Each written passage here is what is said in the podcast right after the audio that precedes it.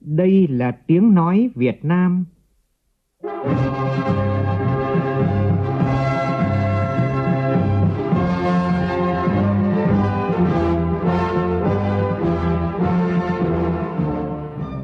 là tiếng nói Việt Nam,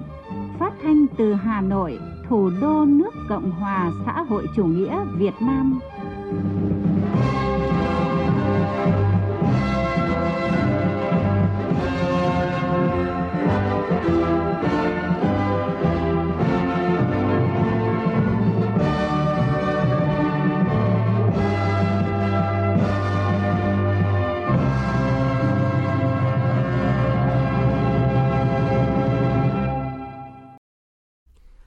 Kính chào quý vị và các bạn. Mời quý vị và các bạn nghe chương trình Thời sự chiều của Đài Tiếng nói Việt Nam.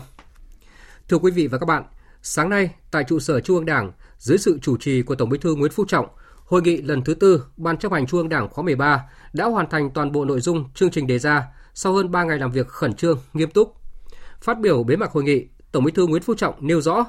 điểm mới của hội nghị Trung ương lần thứ tư này là đã mở rộng phạm vi không chỉ trong xây dựng chỉnh đốn Đảng mà còn bao gồm cả trong xây dựng hệ thống chính trị đúng theo tinh thần nghị quyết Đại hội 13 của Đảng. Cùng với ngăn chặn, đẩy lùi thì phải chủ động phòng ngừa, kiên quyết đấu tranh, xử lý nghiêm minh sự suy thoái về tư tưởng chính trị, đạo đức, lối sống và những hành vi tham nhũng tiêu cực. Đồng thời, bổ sung làm rõ hệ thống những biểu hiện của sự suy thoái về tư tưởng chính trị và đạo đức, lối sống, tự diễn biến, tự chuyển hóa, tiêu cực sát với tình hình mới. Sau đây, Đài Tiếng nói Việt Nam trân trọng giới thiệu toàn văn bài phát biểu quan trọng của Tổng Bí thư Nguyễn Phú Trọng. Mời quý vị và các bạn cùng nghe. Kính thưa Trung ương, thưa các đồng chí tham dự hội nghị. Sau hơn 3 ngày làm việc khẩn trương, nghiêm túc và đầy tinh thần trách nhiệm, hôm nay hội nghị lần thứ tư Ban chấp hành Trung ương của chúng ta đã hoàn thành toàn bộ nội dung chương trình đề ra các đồng chí ủy viên trung ương và các đồng chí tham dự hội nghị đã thể hiện tinh thần trách nhiệm cao, phát huy dân chủ, trí tuệ, thẳng thắn thảo luận sôi nổi, đóng góp nhiều ý kiến rất tâm huyết và quan trọng vào các báo cáo và đề án do bộ chính trị trình với ban chấp hành trung ương. Bộ chính trị đã tiếp thu những ý kiến xác đáng và giải trình những vấn đề còn có ý kiến khác nhau. Ban chấp hành trung ương đã thống nhất cao thông qua các nghị quyết kết luận của trung ương. Để kết thúc hội nghị, tôi xin được thay mặt bộ chính trị phát biểu, làm rõ thêm một số vấn đề và khái quát lại những kết quả chủ yếu mà hội nghị của chúng ta đã đạt được. Một là về kinh tế xã hội năm 2021 2022 với tinh thần nhìn thẳng vào sự thật, xem xét, phân tích, đánh giá một cách khách quan, toàn diện các vấn đề, ban chấp hành trung ương đã thống nhất cao, cho rằng năm 2021 là năm đầu thực hiện nghị quyết đại hội toàn quốc lần thứ 13 của Đảng. Thành công của đại hội đã tạo ra một sung lực mới và khí thế mới cho sự nghiệp đổi mới, xây dựng và bảo vệ tổ quốc. Sau đại hội, trung ương đã tổ chức tốt ba hội nghị trung ương, lãnh đạo tiến hành thành công cuộc bầu cử đại biểu quốc hội khóa 15 và đại biểu hội đồng nhân dân các cấp nhiệm kỳ 2021 2026 sớm kiện toàn các cơ quan và nhân sự lãnh đạo của Đảng và Nhà nước, tổ chức thành công nhiều hội nghị toàn quốc và sự kiện chính trị quan trọng khác như các đồng chí đã biết là liên tục các cái hội nghị của các khối trong hệ thống chính trị của chúng ta. Đồng thời cũng đã chỉ đạo khẩn trương nghiêm túc nghiên cứu xây dựng và tích cực tổ chức thực hiện kế hoạch phát triển kinh tế xã hội năm 2021 và 5 năm 2021-2025. Cách làm việc rất bài bản, hợp lý, khoa học. Như nhiều lần tôi đã nói là nhất hô bá ứng, tiền hô hậu ủng, trên dưới đồng lòng và dọc ngang thông suốt. cả trên dưới rồi tất cả các cái ngành trong hệ thống chính trị của chúng ta triển khai đi còn lại cũng hiếm có nhiệm kỳ nào như nhiệm kỳ này. Cái này thì nhân dân thấy rõ lắm. Và sắp tới còn một số hội nghị khác nữa để triển khai thực hiện nghị quyết đại hội 13 của chúng ta. Với tinh thần đổi mới mạnh mẽ, năng động, quyết liệt trong lãnh đạo, chỉ đạo, tổ chức thực hiện và sự nỗ lực phấn đấu của toàn đảng, toàn dân, toàn quân, chúng ta đã kế thừa, phát huy tốt những thành tựu kết quả đã đạt được, khắc phục những hạn chế yếu kém còn tồn tại và bình tĩnh tỉnh táo xử lý kịp thời đúng đắn những vấn đề khó khăn chưa có tiền lệ mới phát sinh như trong phòng chống dịch bệnh, hỗ trợ cho người dân và doanh nghiệp từng bước vượt qua khó khăn, duy trì, phục hồi và phát triển sản xuất kinh doanh, chăm sóc, bảo vệ sức khỏe đời sống nhân dân, chăm lo việc học hành của học sinh sinh viên, vân vân. Tính ưu việt của chế độ xã hội chủ nghĩa nước ta truyền thống đoàn kết yêu nước, thương người như thể thương thân, lá lành đùm lá rách lá rách ít, đùm lá rách nhiều của dân tộc ta, lại tiếp tục được phát huy cao độ, như các đồng chí trong quá trình thảo luận cũng đã góp ý kiến và đề nghị phải nhấn mạnh vấn đề này. Đây là cái đặc trưng của dân tộc việt nam ta. Nhờ đó, đã kiểm soát được đợt dịch bùng phát lần thứ ba kinh tế 6 tháng đầu năm vẫn tăng trưởng khá ở mức 5,64%, cao hơn cùng kỳ năm trước. Trong 9 tháng qua, kinh tế vĩ mô tiếp tục ổn định, lạm phát được kiểm soát, chỉ số giá tiêu dùng chỉ tăng 1,82% so với cùng kỳ. Các cân đối lớn của nền kinh tế cơ bản được bảo đảm. Tổng thu ngân sách đạt 80,2% dự toán. Thị trường tiền tệ, thị trường chứng khoán cơ bản ổn định. Xuất khẩu hàng hóa tăng 24,4% so với cùng kỳ. Đặc biệt là đã kịp thời ứng phó và thực hiện các chính sách hỗ trợ để khắc phục giải quyết khó khăn cho người dân và doanh nghiệp bị ảnh hưởng bởi dịch an ninh chính trị trật tự an toàn được giữ vững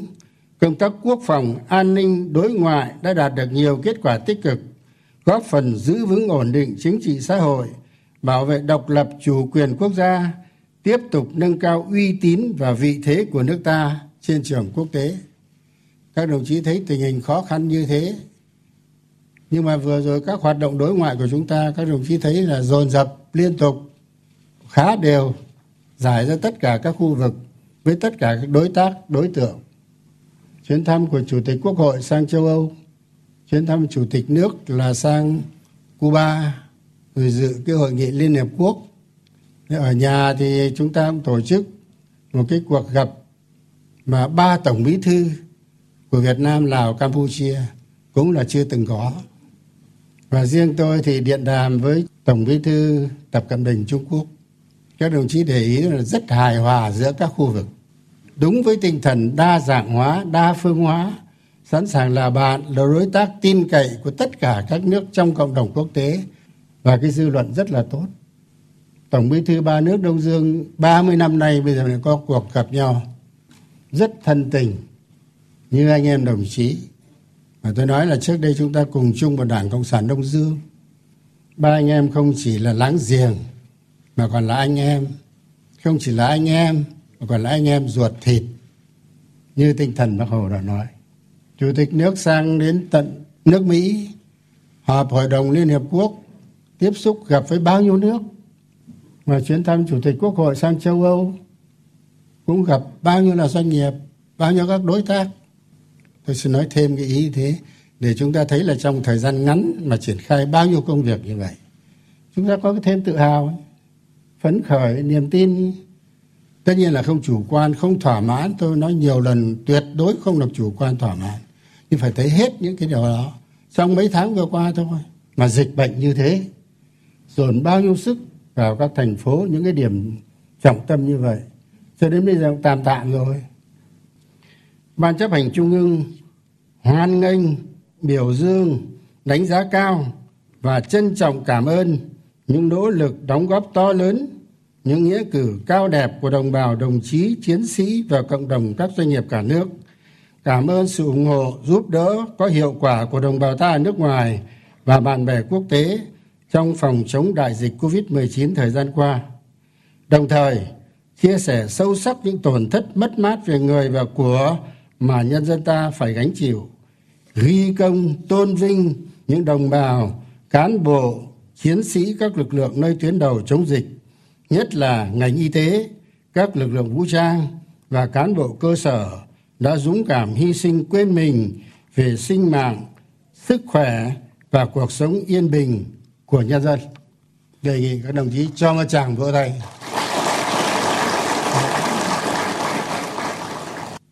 Và một cái truyền thống tôi nhắc lại, thương người như thể thương thân, lá lành đùm lá rách của dân tộc ta. Mặt khác, Trung ương cũng đã tập trung phân tích những ảnh hưởng nặng nề, nhiều mặt của đợt bùng phát dịch lần thứ tư với biến chứng Delta lây lan rất nhanh, hết sức nguy hiểm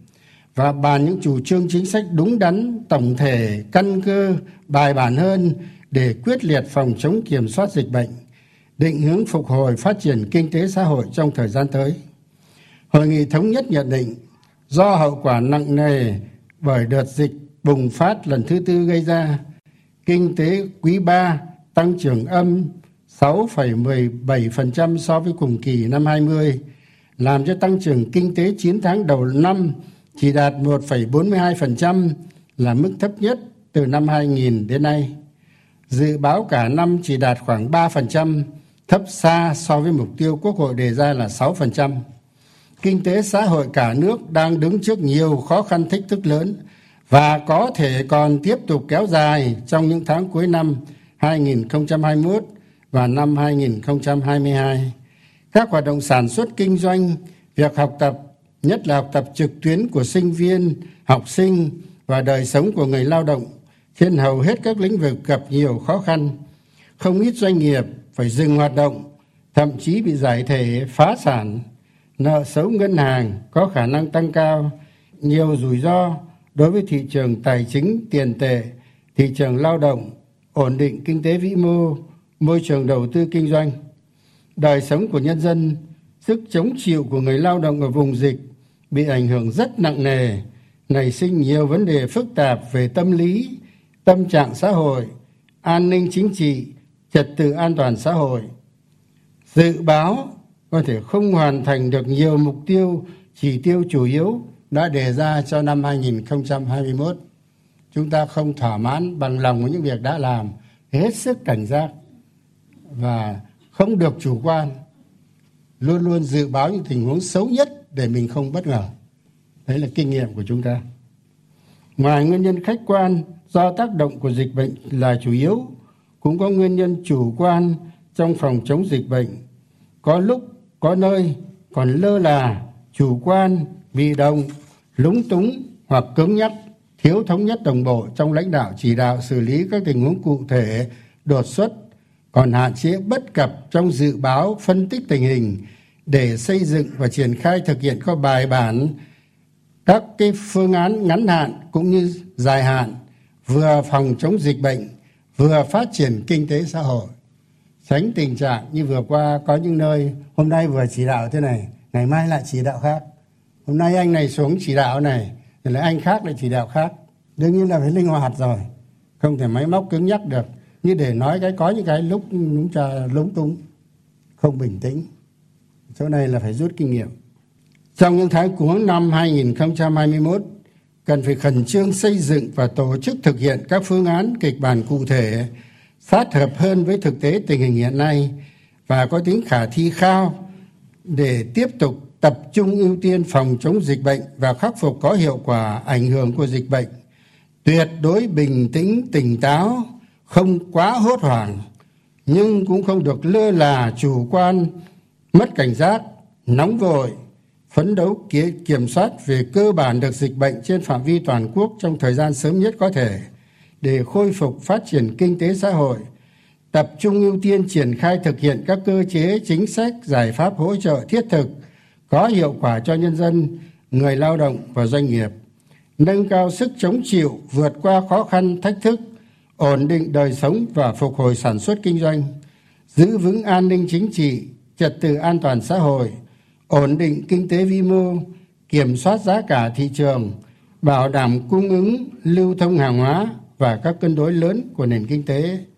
Tập trung tháo gỡ các khó khăn, những điểm nghẽn, khơi thông mọi nguồn lực cho phòng chống dịch và phát triển kinh tế xã hội. Dự báo, năm 2022 tình hình dịch bệnh trên thế giới và ở nước ta còn diễn biến phức tạp khó lường có thể còn bùng phát các đợt dịch mới với những biến chứng mới, lây lan nhanh hơn và nguy hiểm hơn. Thế giới khó có thể kiểm soát được dịch bệnh một cách tuyệt đối. Do đó, cần phải có chính sách, biện pháp phù hợp, linh hoạt để phòng chống, thích ứng an toàn hoặc sống chung với dịch bệnh như chúng ta thường nói. Vì vậy, hội nghị đặc biệt nhấn mạnh từ bài học kinh nghiệm trong nước và quốc tế đúc rút được thời gian qua, cần phải đổi mới tư duy, nhận thức đúng đắn hơn về phòng chống dịch, kiểm soát dịch, gắn với duy trì phục hồi sản xuất, phát triển kinh doanh để xây dựng các phương án, các kịch bản phù hợp, đưa vào kế hoạch kinh tế xã hội, tài chính ngân sách nhà nước, đầu tư công năm 2022 sao cho sát hợp, khả thi nhất có thể. Trên cơ sở kế hoạch kinh tế xã hội năm 2022 và chủ trương định hướng phòng chống dịch trong tình hình mới, kịp thời điều chỉnh chính sách tài chính tiền tệ linh hoạt, hiệu quả, tạo nguồn lực để bảo đảm ổn định kinh tế vĩ mô, các cân đối lớn của nền kinh tế, phục hồi sản xuất kinh doanh, lưu thông hàng hóa, lao động, nhất là ở các địa phương đã thực hiện giãn cách xã hội trong thời gian dài, thúc đẩy xuất khẩu và tiêu dùng nội địa, đẩy mạnh đầu tư, bao gồm cả đầu tư công và đầu tư tư nhân, tăng cường lãnh đạo chỉ đạo điều hành thực hiện các giải pháp phát triển kinh tế xã hội, tập trung ưu tiên, bổ sung, hoàn thiện thể chế, tháo gỡ khó khăn, xử lý có hiệu quả các vấn đề tồn động các nút thắt và các điểm nghẽn cho đầu tư phát triển sản xuất, kinh doanh, cơ cấu lại một số ngành, lĩnh vực quan trọng và doanh nghiệp đang bị tác động trực tiếp bởi dịch covid 19 như thương mại, dịch vụ, hàng không, du lịch, vân vân. Để thích ứng với trạng thái bình thường mới, tạo nền tảng cho giai đoạn phục hồi các lĩnh ngành, lĩnh vực và sản xuất kinh doanh từ năm 22 trở đi có giải pháp bảo vệ các doanh nghiệp trong các lĩnh vực chủ đạo của nền kinh tế, cũng như tránh sự đổ vỡ của các tập đoàn kinh tế lớn, cả nhà nước và tư nhân, có thể dẫn đến sự đổ vỡ dây chuyền trong nền kinh tế. Không để nền kinh tế bị lỡ nhịp trong xu hướng phục hồi kinh tế thế giới, cũng như quá trình tái cấu trúc, chuỗi sản xuất và cung ứng toàn cầu. Chỉ đạo quyết liệt đẩy mạnh giải ngân vốn đầu tư công nhất là các dự án lớn, trọng điểm quốc gia. Sớm nghiên cứu xây dựng kịch bản tăng trưởng mới cho thời kỳ hậu covid 19 các giải pháp tổng thể kích thích nền kinh tế, hỗ trợ và tháo gỡ khó khăn cho doanh nghiệp và người lao động, không để suy giảm các động lực tăng trưởng trong dài hạn. Trong dài hạn mà để lỡ nhịp thì nguy hiểm hơn nhiều. Cấp bách trước mắt còn có thể gỡ được chứ nếu mà đến cái kế hoạch dài hạn mà lại bị bị động, thì cái đó là tối kỵ. Tăng cường kiểm tra, giám sát việc thực hiện các chính sách an sinh xã hội, khẩn trương giả soát, không để sót, để lọt đối tượng địa bàn cần hỗ trợ, kịp thời đề xuất khen thưởng đối với các tổ chức cá nhân tham gia tuyến đầu hoàn thành tốt nhiệm vụ, chăm lo sức khỏe đời sống nhân dân bảo đảm an sinh, phúc lợi xã hội, phát triển văn hóa, giáo dục, chỉ đạo hướng dẫn và có giải pháp phù hợp cho việc đi học bình thường của học sinh sinh viên, thực hiện tốt công tác dự báo và phòng chống thiên tai, ứng phó với biến đổi khí hậu. Với tinh thần nói trên, ban chấp hành trung ương đồng tình về cơ bản với mục tiêu tổng quát và những nhiệm vụ giải pháp chủ yếu cho năm 2022 do ban cán sự đảng chính phủ đề xuất. Trong đó, có việc lùi thời điểm thực hiện lộ trình cải cách chính sách tiền lương mà nghị quyết trung ương 7 khóa 12 đã nêu.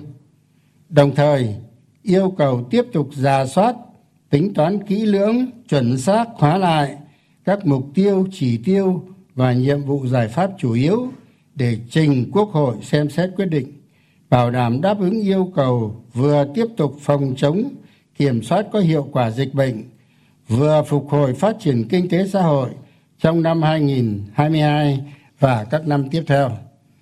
Tập trung ưu tiên thực hiện có hiệu quả các giải pháp bảo đảm an sinh xã hội, hỗ trợ doanh nghiệp phục hồi sản xuất kinh doanh, đồng thời xử lý những hạn chế yếu kém tồn tại từ lâu của nền kinh tế, nhất là trong việc giải ngân vốn đầu tư công, cải cách doanh nghiệp nhà nước và xử lý vấn đề các dự án thua lỗ lớn, chậm tiến độ kéo dài. Cái này không phải chỉ là do dịch, mà do từ trước đây đã có để lại rồi. Chúng ta phải tập trung vào cái này không đổ tất cả tại dịch thì oan cho dịch. Có những cái do dịch, có những cái yếu kém từ trước nữa thôi chúng ta phải tính cả yếu tố này nữa. Tăng cường các giải pháp bảo đảm chất lượng giáo dục và đào tạo, bảo đảm quốc phòng an ninh, chính trị, trật tự an toàn xã hội, nâng cao hiệu quả công tác đối ngoại trong tình hình mới tăng cường sự thống nhất, đồng thuận của nhân dân, cùng chia sẻ, khắc phục những khó khăn chung của đất nước. Tôi lấy ví dụ như giáo dục thôi.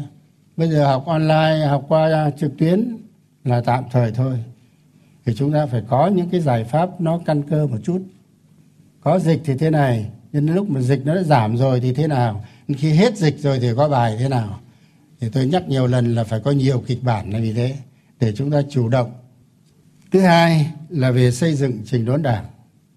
Ban chấp hành trung ương khẳng định, hơn 90 năm qua, đảng ta đã xác lập, củng cố và ngày càng nâng cao vai trò lãnh đạo, sức mạnh và uy tín của mình bằng chính bản lĩnh, nghị lực, trí tuệ, lý luận tiên phong, bằng đường lối đúng đắn, mang lại lợi ích thiết thân cho nhân dân, cho đất nước bằng sự nêu gương hy sinh quên mình, phấn đấu không mệt mỏi của đội ngũ cán bộ, đảng viên,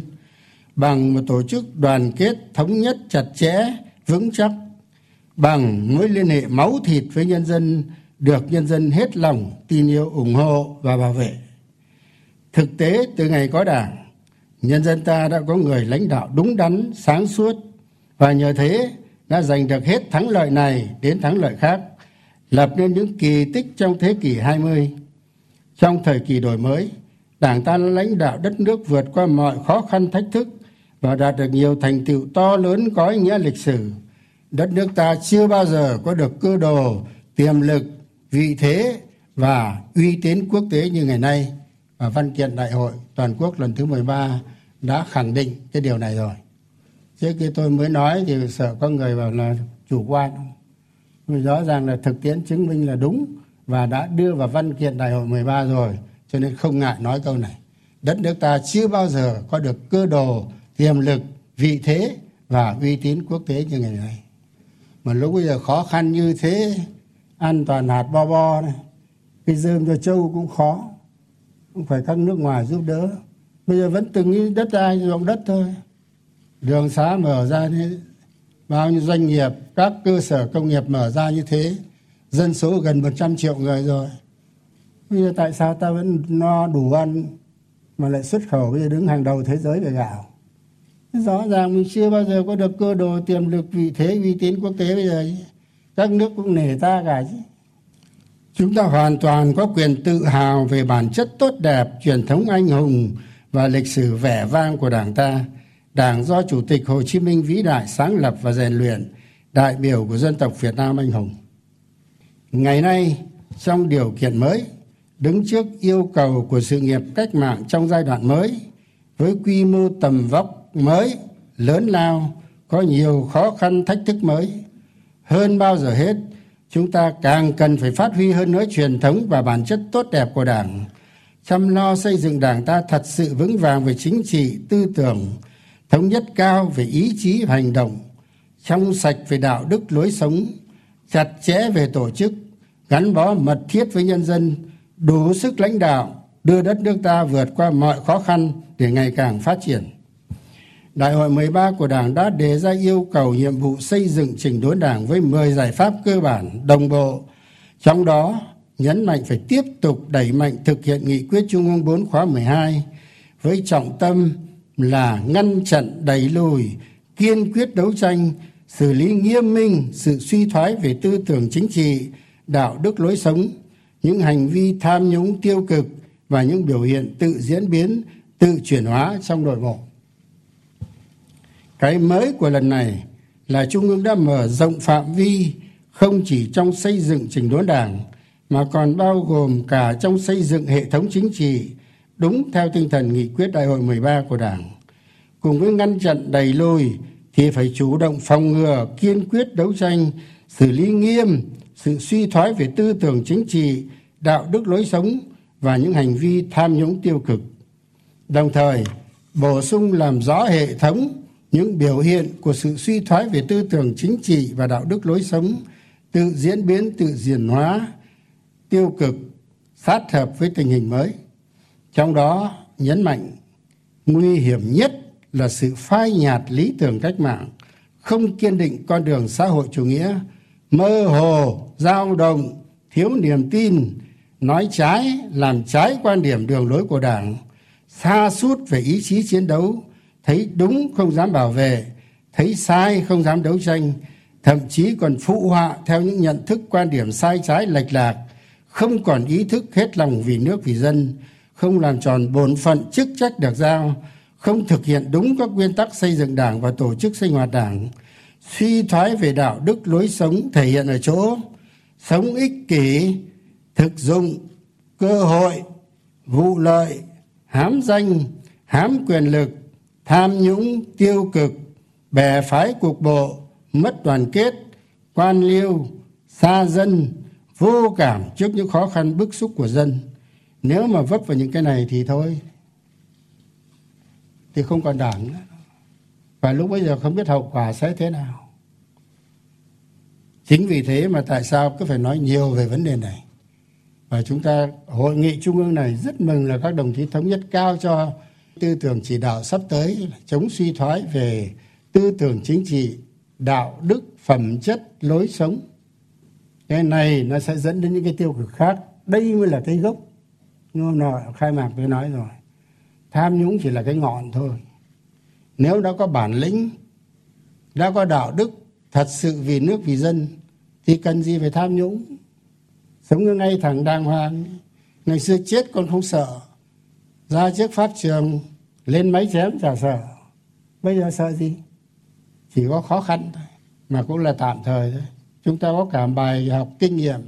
90 năm rồi nên đây là chúng tôi rất là thấm thía mà muốn gửi đến các đồng chí nữa. từ suy thoái về tư tưởng chính trị, đạo đức lối sống, dẫn tới tự diễn biến, tự chuyển hóa chỉ là một bước ngắn, thậm chí rất ngắn. Bây giờ mà có cái gì không bằng lòng, mất quyền lợi một cái, sinh ra bất mãn. Bất mãn là quay ra chống lại, đảng chống lại chế độ. Thế là cái gì? Thế là sự suy thoái nó nguy hiểm đến đâu chứ? Nó nguy hiểm khôn lường, có thể dẫn tới tiếp tay hoặc cấu kết với các thế lực xấu thù địch, cơ hội phản bội lại lý tưởng và sự nghiệp cách mạng của đảng và của dân tộc ta. Trung ương lần này khẳng định, sự suy thoái về tư tưởng chính trị, đạo đức, lối sống, tham nhũng tiêu cực, tự diễn biến, tự chuyển hóa trong nội bộ có cả nguyên nhân khách quan và chủ quan trong đó, nguyên nhân chủ quan là chủ yếu, bắt nguồn từ chủ nghĩa cá nhân từ việc bản thân cán bộ đảng viên thiếu tu dưỡng rèn luyện, lập trường tư tưởng không vững vàng, xa vào chủ nghĩa cá nhân, quên mất trách nhiệm bổn phận trước đảng, trước dân. Nguyên tắc tập trung dân chủ bị buông lỏng, nguyên tắc tự phê bình và phê bình, làm không nghiêm, đôi khi rất hình thức. Kiểm điểm rồi toàn khen nhau thôi mấy khi chê nhau trước mặt đâu, rồi nể nang nhau thôi. Thế là đưa nhau đến cái chỗ nguy hiểm và thất bại thôi. Cái tính chiến đấu không còn. Mà như thế cũng chẳng còn tình đồng chí. Không phải là cái nể nang, không nói những khuyết điểm, thế là mới có tình đồng chí. Tình đồng chí là phải góp ý kiến với nhau một cách chân thành, miễn là động cơ của anh trong sáng. Việc nghiên cứu, sửa đổi ban hành cơ chế chính sách, luật pháp, thích ứng với nền kinh tế, thị trường, định hướng xã hội chủ nghĩa chưa kịp thời. Nhiều văn đà bản quy định còn thiếu chế tài cụ thể, thực hiện không nghiêm. Quản lý cán bộ đảng viên còn lỏng lẻo. Đánh giá sử dụng bố trí cán bộ còn nề nang, cục bộ. Công tác giáo dục chính trị tư tưởng cho cán bộ đảng viên chưa được trọng dụng đúng mức, chậm đổi mới, kém hiệu quả. Công tác kiểm tra, giám sát giữ gìn kỳ cương kỳ luật ở nhiều nơi chưa thường xuyên, không nghiêm túc, chưa phát huy đầy đủ hiệu quả vai trò của nhân dân trong việc giám sát, phản biện, góp ý kiến xây dựng đảng, xây dựng chính quyền thông qua mặt trận tổ quốc, các tổ chức chính trị xã hội và các hình thức khác. Nhiệm vụ giải pháp trong thời gian tới, trung ương thống nhất cao là phải tiến hành đồng bộ và quyết liệt hơn nữa nhiều công việc cụ thể thiết thực mà tập trung vào bốn nhóm nhiệm vụ giải pháp mà hội nghị trung ương 4 khóa 12 đã đề ra. Đồng thời, bổ sung nhấn mạnh thêm hai nhóm nhiệm vụ giải pháp là xây dựng đội ngũ cán bộ các cấp, nhất là cấp chiến lược và người đứng đầu, phải đủ phẩm chất, năng lực và uy tín ngang tầm nhiệm vụ, kiên quyết kiên trì đấu tranh phòng chống tham nhũng tiêu cực xử lý nghiêm những cán bộ sai phạm. Theo đó, phải chú trọng nêu gương những người tốt việc tốt, ngăn ngừa, cảnh báo, phê phán những việc làm sai trái, đấu tranh mạnh mẽ chống chủ nghĩa cá nhân, thói ích kỷ, lợi ích nhóm, vụ lợi giả soát, hoàn thiện,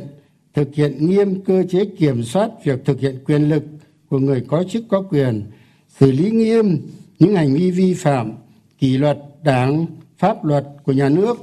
kiên quyết chống tham nhũng tiêu cực, lãng phí, thực hiện nghiêm nguyên tắc tập trung dân chủ trong đảng, trong công tác cán bộ, trong công tác kiểm tra, công tác giáo dục, rèn luyện, quản lý đảng viên, phát huy vai trò giám sát của nhân dân, của báo chí, của công luận. Trung ương đặc biệt nhấn mạnh muốn nghị quyết và kết luận này đi vào cuộc sống, tạo ra chuyển biến rõ rệt thì cả hệ thống chính trị phải vào cuộc. Từng tổ chức đảng, mỗi cán bộ đảng viên, trước hết là cán bộ cấp cao, cán bộ chủ chốt, người đứng đầu các cấp, các ngành phải nhận thức sâu sắc đầy đủ trách nhiệm của mình trước nhân dân, trước đất nước, trước đảng để tự giác gương mẫu thực hiện. Ở đây, sự gương mẫu của trung ương là cực kỳ quan trọng, có ý nghĩa quyết định. Từng đồng chí ủy viên trung ương ủy viên bộ chính trị, ban bí thư, các đồng chí đứng đầu cấp ủy chính quyền các cấp phải tự giác gương mẫu thực hiện nghị quyết, nói đi đôi với làm, thậm chí làm nhiều, nói ít. Chỉ đạo quyết liệt với quyết tâm rất cao, sự nỗ lực rất lớn. Đặc biệt phải thực hiện nghiêm, có hiệu quả, cụ thể hơn nữa, quy định về những điều đảng viên không được làm mà kỳ họp này trung ương mới bổ sung sửa đổi, hoàn thiện thêm theo đúng tinh thần nội dung của các nghị quyết chỉ thị, điều lệ đảng và pháp luật của nhà nước, khắc phục bằng được những hạn chế bất cập, thiếu sót trong chỉ đạo tổ chức thực hiện, đáp ứng được yêu cầu của công tác xây dựng trình đốn đảng trong tình hình mới. Hội nghị đã thống nhất cao ban hành quy định mới về những điều đảng viên không được làm. Coi đây là căn cứ cơ sở quan trọng để xem xét xử lý các vi phạm của cán bộ đảng viên. Trung ương cho rằng tổ chức thực hiện tốt quy định và kết luận của hội nghị trung ương lần này sẽ tiếp tục đẩy mạnh việc thực hiện nghị quyết trung ương 4 khóa 12 về xây dựng chỉnh đốn đảng, có tác động tích cực, nâng cao chất lượng, hiệu lực hiệu quả công tác giáo dục, rèn luyện, tu dưỡng phẩm chất đạo đức, lối sống, trách nhiệm nêu gương của cán bộ đảng viên chấn chỉnh tác phong lề lối làm việc, ngăn chặn đẩy lùi, kiên quyết đấu tranh, xử lý thật nghiêm các hành vi tham nhũng, tiêu cực, suy thoái về tư tưởng chính trị, đạo đức lối sống và những biểu hiện tự diễn biến, tự chuyển hóa trong nội bộ, góp phần tăng cường kỷ luật kỳ cương, nâng cao phẩm chất đạo đức cách mạng, kiên quyết đấu tranh quét sạch chủ nghĩa cá nhân, như bác hồ đã dạy. Trong toàn đảng, xây dựng đảng và hệ thống chính trị ngày càng trong sạch vững mạnh toàn diện. Thưa các đồng chí hội nghị lần thứ tư ban chấp hành trung ương đảng khóa 13 đã thành công tốt đẹp. Tổ chức thực hiện có kết quả các nghị quyết kết luận của Trung ương tại hội nghị lần này sẽ góp phần quan trọng đưa nghị quyết đại hội 13 của Đảng vào cuộc sống, thúc đẩy việc hoàn thành thắng lợi nhiệm vụ phòng chống dịch bệnh, phát triển kinh tế xã hội, bảo đảm an sinh xã hội và đời sống của nhân dân, giữ vững ổn định chính trị xã hội và xây dựng trình đốn đảng, xây dựng hệ thống chính trị ngày càng trong sạch vững mạnh. Để xây dựng có hiệu quả các nghị quyết kết luận của hội nghị trung ương lần này thì nhận thức của chúng ta phải chín tư tưởng phải thông quyết tâm phải lớn và phương pháp phải đúng góp phần làm chuyển biến tình hình thật sự có kết quả rõ ràng cụ thể tôi đề nghị mỗi đồng chí ủy viên trung ương trên cương vị công tác của mình hãy phát huy tốt hơn nữa vai trò trách nhiệm cá nhân cùng với cấp ủy chính quyền lãnh đạo chỉ đạo tổ chức thực hiện thật tốt nghị quyết đại hội 13 của Đảng và các nghị quyết kết luận của Trung ương. Với tinh thần đó, tôi xin tuyên bố bế mạc hội nghị lần thứ tư Ban chấp hành Trung ương Đảng khóa 13. Chúc các đồng chí mạnh khỏe, hoàn thành tốt trọng trách của mình trước Đảng, trước nhân dân và đất nước. Góp phần tiếp tục làm vẻ vang cho dân tộc cho giống nòi. Xin trân trọng cảm ơn các đồng chí.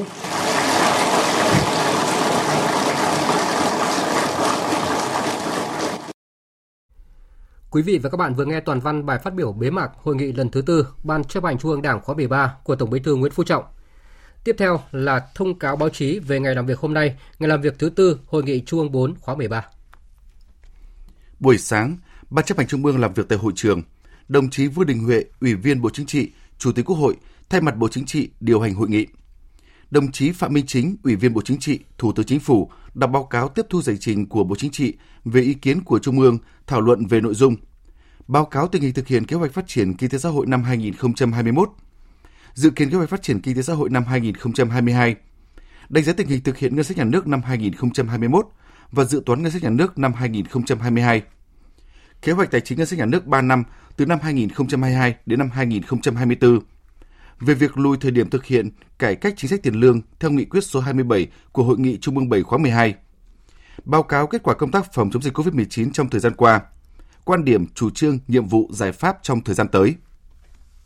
Đồng chí Võ Văn Thưởng, Ủy viên Bộ Chính trị, Thường trực Ban Bí thư, đọc báo cáo tiếp thu giải trình của Bộ Chính trị về ý kiến thảo luận của Trung ương đối với các nội dung – báo cáo kết quả 5 năm thực hiện nghị quyết số 4 ngày 30 tháng 10 năm 2016 của Ban chấp hành Trung ương khóa 12 về tăng cường xây dựng chỉnh đốn Đảng, ngăn chặn đẩy lùi sự suy thoái về tư tưởng chính trị, đạo đức lối sống, những biểu hiện tự diễn biến, tự chuyển hóa trong nội bộ. Quy định về những điều đảng viên không được làm. Đọc dự thảo nghị quyết hội nghị lần thứ tư Ban chấp hành Trung ương Đảng khóa 13. Ban chấp hành Trung ương thảo luận về các nội dung trên. Thông qua nghị quyết hội nghị Trung ương 4. Đồng chí Nguyễn Phú Trọng, Tổng Bí thư phát biểu bế mạc hội nghị. Tiếp sau đây là thông báo hội nghị lần thứ tư Ban chấp hành Trung ương Đảng khóa 13.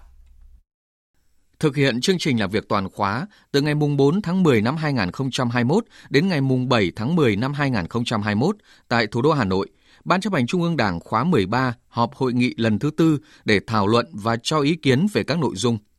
tình hình kinh tế xã hội năm 2021 và dự kiến kế hoạch phát triển kinh tế xã hội năm 2022 tình hình thực hiện ngân sách nhà nước năm 2021, dự toán ngân sách nhà nước năm 2022 và kế hoạch tài chính ngân sách nhà nước 3 năm 2022 đến 2024. Chủ trương lùi thời điểm thực hiện cải cách chính sách tiền lương theo nghị quyết số 27 của Hội nghị Trung ương 7 khóa 12. Kết quả công tác phòng chống dịch COVID-19 và quan điểm chủ trương về phòng chống dịch trong tình hình mới. Tiếp tục đẩy mạnh xây dựng chỉnh đốn Đảng, ngăn chặn đẩy lùi sự suy thoái về tư tưởng chính trị, đạo đức, lối sống, những biểu hiện tự diễn biến, tự chuyển hóa trong nội bộ, sửa đổi bổ sung quy định về những điều đảng viên không được làm và một số vấn đề quan trọng khác. Đồng chí Tổng Bí thư Nguyễn Phú Trọng chủ trì phát biểu khai mạc và bế mạc hội nghị. Một nhỏ về kinh tế xã hội năm 2021-2022.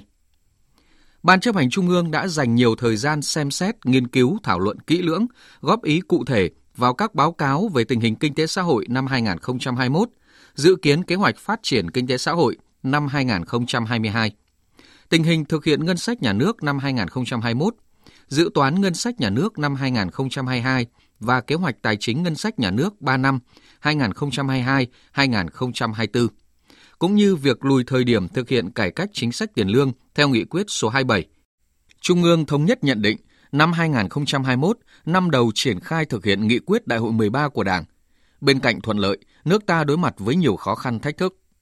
Với sự nỗ lực của toàn Đảng, toàn dân, hệ thống chính trị và cộng đồng doanh nghiệp, tình hình kinh tế xã hội tiếp tục có một số chuyển biến tích cực trong bối cảnh dịch COVID-19 diễn biến phức tạp, bùng phát mạnh tại một số địa phương. Kinh tế vĩ mô ổn định, lạm phát được kiểm soát, các cân đối lớn của nền kinh tế cơ bản được giữ vững, cơ bản bảo đảm nguồn lực cho công tác phòng chống dịch bệnh và các nhiệm vụ cấp bách khác. Bên cạnh những kết quả thành tích đạt được, Trung ương cũng chỉ rõ những khó khăn thách thức mới đang đặt ra, những hạn chế yếu kém cần khắc phục, phân tích làm rõ các nguyên nhân, nhất là nguyên nhân chủ quan, đối chiếu phân tích khả năng hoàn thành những mục tiêu, nhiệm vụ thực hiện kế hoạch năm 2021. Ban chấp hành Trung ương cũng cơ bản tán thành nội dung báo cáo về tình hình phòng chống dịch COVID-19, quan điểm, chủ trương và giải pháp về phòng chống dịch trong tình hình mới. Ban chấp hành Trung ương thống nhất nhận định, từ cuối tháng 4 năm 2021 đến nay, dịch COVID-19 với biến chủng Delta lây lan nhanh và nguy hiểm hơn, diễn biến phức tạp, khó kiểm soát, đã ảnh hưởng lớn, tác động tiêu cực đến mọi mặt của đời sống kinh tế, văn hóa xã hội nước ta, đến đời sống vật chất cũng như tinh thần của nhân dân và tâm lý tâm trạng xã hội. Đặc biệt, đã cướp đi sinh mạng của hàng nghìn đồng bào,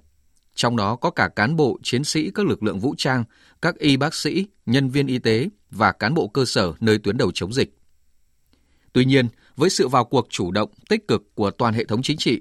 trong đó nổi bật là vai trò trách nhiệm của mỗi người dân trên mặt trận phòng chống dịch bệnh đã góp phần quan trọng khống chế kịp thời những vấn đề mới phát sinh do tác động bất lợi của dịch COVID-19 gây ra. Trên cơ sở phân tích dự báo các khả năng có thể xảy ra, bám sát với tình hình thực tiễn, nhất là tình hình dịch bệnh trên thế giới và ở nước ta trong thời gian tới. Trung ương xác định mục tiêu tổng quát, các chỉ tiêu cơ bản quan trọng nhất, các định hướng, chủ trương, chính sách, nhiệm vụ, giải pháp và kế hoạch, lộ trình triển khai thực hiện cụ thể cho năm 2022,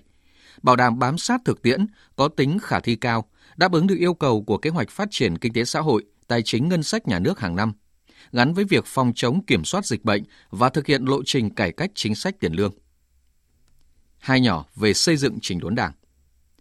Ban chấp hành Trung ương thống nhất xác định sự lãnh đạo của Đảng là nhân tố hàng đầu quyết định mọi thắng lợi của cách mạng Việt Nam. Công tác xây dựng Đảng là nhiệm vụ then chốt và thường xuyên tự đổi mới, tự chỉnh đốn nhằm không ngừng nâng cao năng lực lãnh đạo và sức chiến đấu của Đảng. Thực hiện các nghị quyết Trung ương 4, khóa 11, khóa 12 và các quyết định quy định của Ban chấp hành Trung ương, Bộ Chính trị, Ban Bí thư về tăng cường xây dựng chỉnh đốn Đảng. Trong thời gian qua, chúng ta đã đạt được nhiều kết quả bước đầu rất quan trọng có bước đột phá trong công tác xây dựng chỉnh đốn đảng. Nhận thức trách nhiệm của cấp ủy tổ chức đảng, cán bộ đảng viên được nâng lên, nhận diện đầy đủ hơn những biểu hiện suy thoái, tự diễn biến, tự chuyển hóa. Đoàn kết thống nhất trong đảng được tăng cường. Huy động được sức mạnh tổng thể của cả hệ thống chính trị và sự vào cuộc của nhân dân tham gia đấu tranh ngăn chặn đẩy lùi sự suy thoái về tư tưởng chính trị, đạo đức, lối sống, tự diễn biến, tự chuyển hóa trong nội bộ. Kết quả công tác xây dựng chỉnh đốn đảng được toàn đảng toàn dân ủng hộ, đồng tình đánh giá cao. Tuy nhiên, tình trạng suy thoái về tư tưởng chính trị, đạo đức lối sống, những biểu hiện tự diễn biến tự chuyển hóa của một bộ phận cán bộ đảng viên vẫn chưa được ngăn chặn, đẩy lùi một cách căn bản. Có mặt, có lúc, có bộ phận còn diễn biến phức tạp, tinh vi hơn. Phát huy tinh thần trách nhiệm, thẳng thắn, với kinh nghiệm và thực tiễn phong phú ở địa phương, cơ quan, đơn vị đang công tác, các đồng chí ủy viên Trung ương đã nghiên cứu thảo luận kỹ lưỡng, đóng góp nhiều ý kiến thiết thực, cụ thể về tình hình, nguyên nhân cũng như xác định rõ các mục tiêu quan điểm, tư tưởng chỉ đạo và những chủ trương biện pháp phù hợp đối với từng nội dung, vấn đề, nhất là những giải pháp có tính đột phá trong nhiệm kỳ này đối với việc tiếp tục đẩy mạnh xây dựng chỉnh đốn Đảng và hệ thống chính trị. Kiên quyết ngăn chặn đẩy lùi, xử lý nghiêm cán bộ đảng viên suy thoái về tư tưởng chính trị, đạo đức lối sống, những hành vi tham nhũng tiêu cực và những biểu hiện tự diễn biến, tự chuyển hóa. Ban chấp hành Trung ương cũng xem xét thảo luận cho ý kiến vào dự thảo quy định mới về những điều đảng viên không được làm. Bảo đảm đáp ứng yêu cầu chính xác, đầy đủ, dễ hiểu, dễ nhớ, dễ thực hiện và dễ kiểm tra giám sát, góp phần điều chỉnh nhận thức và hành vi của cán bộ đảng viên theo hướng tích cực, đúng đắn, tạo sự chuyển biến mạnh mẽ rõ rệt hơn nữa trong công tác xây dựng chỉnh đốn đảng thời gian tới. Đồng thời coi đây là căn cứ cơ sở quan trọng để xem xét xử lý các vi phạm của cán bộ đảng viên. 3. Ban chấp hành Trung ương nhất trí cao thông qua các nghị quyết, kết luận của Hội nghị Trung ương lần này, kêu gọi toàn Đảng, toàn dân và toàn quân tăng cường đoàn kết, thống nhất ý chí và hành động, phát huy những kết quả quan trọng toàn diện đã đạt được trong 9 tháng qua. Nỗ lực phấn đấu, vượt qua mọi khó khăn thách thức, nhất là những khó khăn do tác động của đại dịch COVID-19, bao gồm cả việc thực hiện nhiệm vụ trung tâm là phát triển kinh tế xã hội và việc thực hiện nhiệm vụ then chốt là xây dựng chỉnh đốn Đảng, góp phần thực hiện thắng lợi nghị quyết Đại hội 13 của Đảng. Quý vị và các bạn đang nghe chương trình Thời sự chiều của Đài Tiếng nói Việt Nam. Chương trình chiều nay sẽ kéo dài hơn thường lệ và trong phần tiếp theo là những nội dung đáng chú ý sau đây.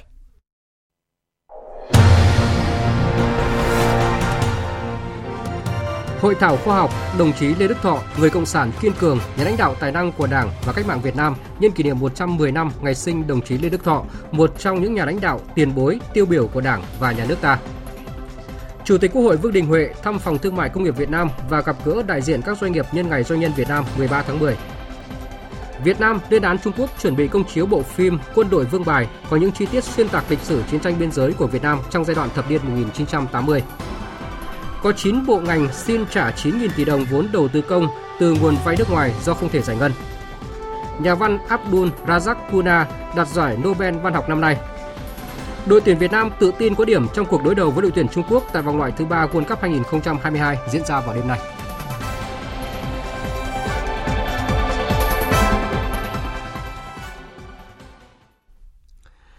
Thưa quý vị và các bạn, nhân kỷ niệm 110 năm ngày sinh đồng chí Lê Đức Thọ, mùng 10 tháng 10 năm 1911, mùng 10 tháng 10 năm 2021, chiều nay, Học viện Chính trị Quốc gia Hồ Chí Minh, Ban tuyên giáo Trung ương và Tỉnh ủy Nam Định tổ chức hội thảo trực tuyến với chủ đề Đồng chí Lê Đức Thọ, người cộng sản kiên cường, nhà lãnh đạo tài năng của Đảng và cách mạng Việt Nam. Ủy viên Bộ Chính trị, Giám đốc Học viện Chính trị Quốc gia Hồ Chí Minh, Chủ tịch Hội đồng lý luận Trung ương Nguyễn Xuân Thắng chủ trì hội thảo. Phóng viên Lại Hoa phản ánh. Sinh ra tại quê hương Nam Định giàu truyền thống yêu nước, năm 1930, đồng chí Lê Đức Thọ là một trong những đảng viên thế hệ đầu tiên của Đảng. Tại hội thảo, đồng chí Nguyễn Xuân Thắng khẳng định, 64 năm hoạt động cách mạng, đồng chí Lê Đức Thọ luôn nêu cao phẩm chất cần kiệm, liêm, chính, trí công vô tư, thẳng thắn trong công việc, đồng thời giản dị khiêm tốn trong cuộc sống. Đồng chí đã nêu tấm gương sáng về đạo đức cách mạng trong các thế hệ cán bộ, đảng viên học tập và noi theo. Đặc biệt bằng trí tuệ bản lĩnh, tài năng của một nhà lãnh đạo dày dặn kinh nghiệm, đồng chí Lê Đức Thọ đã có những đóng góp xuất sắc thực hiện thắng lợi chủ trương vừa đánh vừa đàm của Trung ương Đảng và Chủ tịch Hồ Chí Minh tại bàn đàm phán Paris góp phần to lớn giải phóng miền Nam, thu non sông về một mối. Là người gắn bó và có công lao to lớn đối với công tác tổ chức xây dựng Đảng, đồng chí Lê Đức Thọ góp phần quan trọng vào việc tổ chức thành công các kỳ đại hội Đảng toàn quốc lần thứ 3, 4, 5 và 6 Phó trưởng ban tổ chức Trung ương Mai Văn Chính khẳng định. Đồng chí Lê Đức Thọ đã luận giải sáng tỏ, xúc chiết mối quan hệ giữa đảng và chính quyền, chỉ rõ hai khuynh hướng lệch lạc. Một là đảng bao biện làm thay hoặc buông lỏng sự lãnh đạo của mình. Hai là hạ thấp hoặc tách rời sự lãnh đạo của đảng với cơ quan chính quyền nhà nước. Cả hai khuynh hướng đó đều là sai lầm và rất có hại. Để khắc phục hiện tượng này, đồng chí đã nhấn mạnh việc kiên định các nguyên tắc của một đảng Marxist phải nắm vững nội dung chủ yếu của sự lãnh đạo của đảng. Những quan điểm đó đến nay vẫn còn giá trị. Bí thư tỉnh ủy Nam Định Phạm Gia Túc cũng bày tỏ quê hương Nam Định là nơi ghi dấu những hoạt động yêu nước đầu tiên của đồng chí Lê Đức Thọ. Noi gương đồng chí Lê Đức Thọ, Đảng bộ và nhân dân Nam Định luôn nêu cao tinh thần đoàn kết, tương thân tương ái, quyết tâm ngăn chặn, đẩy lùi đại dịch COVID-19, phấn đấu đến năm 2030, Nam Định trở thành một tỉnh phát triển khá của cả nước. Nhân ngày Doanh nhân Việt Nam 13 tháng 10, chiều nay tại Hà Nội, Chủ tịch Quốc hội Vương Đình Huệ thăm Phòng Thương mại Công nghiệp Việt Nam và gặp gỡ đại diện giới doanh nhân Việt Nam. Tin của phóng viên Lê Tuyết. Đại diện các doanh nghiệp đánh giá cao Quốc hội, Ủy ban Thường vụ Quốc hội đã rất kịp thời nhanh chóng ban hành nghị quyết về hỗ trợ người lao động và người sử dụng lao động từ quỹ bảo hiểm thất nghiệp lên tới 38.000 tỷ đồng. Đồng thời kiến nghị nhiều nội dung, trong đó mong muốn Quốc hội chính phủ xem xét bổ sung gói hỗ trợ cấp bù lãi suất, xem xét giảm VAT, giảm phí công đoàn để vượt qua giai đoạn khó khăn. Phát biểu tại cuộc gặp, Chủ tịch Quốc hội Vương Đình Huệ đánh giá, đội ngũ doanh nhân Việt Nam luôn là đội ngũ sung kích và đi đầu trong công cuộc phát triển đất nước. Đây là nhiệm vụ quan trọng của đội ngũ doanh nhân. Chủ tịch Quốc hội Vương Đình Huệ cho biết, Quốc hội đang rất tích cực chuẩn bị cho kỳ họp thứ hai, dự kiến khai mạc vào ngày 20 tháng 10 tới đây. Kỳ họp sẽ xem xét và quyết định một số dự án luật rất quan trọng, trong đó có nhiều dự án luật có liên quan trực tiếp đến doanh nghiệp. Cho nên, rất cần lắng nghe ý kiến của doanh nghiệp, ban hành quyết sách lớn về kinh tế xã hội, đặc biệt là đánh giá một cách đầy đủ tác động của đại dịch COVID-19 đến mọi mặt kinh tế xã hội, nhất là đối với việc làm, sinh kế của người dân và hoạt động của doanh nghiệp. Ngay trong tuần tới đây thì tôi đã có cái kế hoạch làm việc với ờ, Ủy ban Tài chính Ngân sách, Ủy ban ờ, Kinh tế và các cơ quan của chính phủ để chúng ta bàn về cái việc phương hướng sử dụng cái chính sách tài khóa và chính sách tiền tệ như thế nào để chúng ta kích thích kinh tế rồi cũng như là hỗ trợ thêm cho doanh nghiệp và cho người dân trong cái hoàn cảnh rất là khó khăn hiện nay. Và chắc chắn là trong cái diễn đàn này thì Phòng Thương mại Công nghiệp Việt Nam cũng sẽ là một cái đầu mối mà để chúng tôi đặt hàng. Chủ tịch Quốc hội Vương Đình Huệ nhấn mạnh, công tác lập pháp, giám sát tối cao và quyết định các vấn đề quan trọng của quốc gia đều phải đặt người dân và doanh nghiệp vào vị trí trung tâm. Trong thời gian tới, Chủ tịch Quốc hội Vương Đình Huệ đặt hàng Phòng Thương mại và Công nghiệp Việt Nam làm đầu mối để hiến kế về chiến lược tổng thể phục hồi và phát triển doanh nghiệp, điều chỉnh chính sách tài khóa, chính sách tiền tệ với liều lượng hợp lý và thời điểm phù hợp, phối hợp chặt chẽ giai đoạn chính sách này để tập trung thao gỡ các khó khăn vướng mắc cũng như hỗ trợ cho phát triển của doanh nghiệp và kích thích cũng như phục hồi nền kinh tế. Công chí nghiên cứu xem là cái xu hướng mà kinh doanh thời hậu Covid nó thế nào. Thế rồi tận dụng cơ hội mà của Covid này đặt ra như thế nào. Trong cái kiến nghị của VCCI cũng có cái vấn đề này. Nhưng nó không chỉ là vấn đề công nghiệp về trang thiết bị đâu. Và vấn đề nó gọi là một trong những cơ hội để Việt Nam là hiện đại hóa cái ngành y tế. Bao gồm cả về y tế dự phòng, y tế cơ sở và cả vấn đề công nghiệp dược và công nghiệp sản xuất thiết bị y tế nữa. Vaccine đây không phải chỉ cho người mà cho có cả là gia cầm và gia súc nữa. Rồi đầu tư trang thiết bị y tế ở đây nó là cơ hội để chúng ta ờ, phát triển cái ngành này. 9 tháng mới giải ngân được 19% vốn đầu tư công từ nguồn vay nước ngoài ODA, có 9 trong số 13 bộ xin trả kế hoạch vốn với tổng số vốn giảm trừ gần 9.000 tỷ đồng. Có 7 bộ chưa giải ngân được đồng vốn ODA nào. Đây là những con số đáng chú ý được công bố tại hội nghị về giải ngân vốn đầu tư công từ nguồn vay nước ngoài của chính phủ trong 9 tháng năm nay của các bộ ngành trung ương do Bộ Tài chính tổ chức vào sáng nay. Tin của phóng viên Trung Hiếu.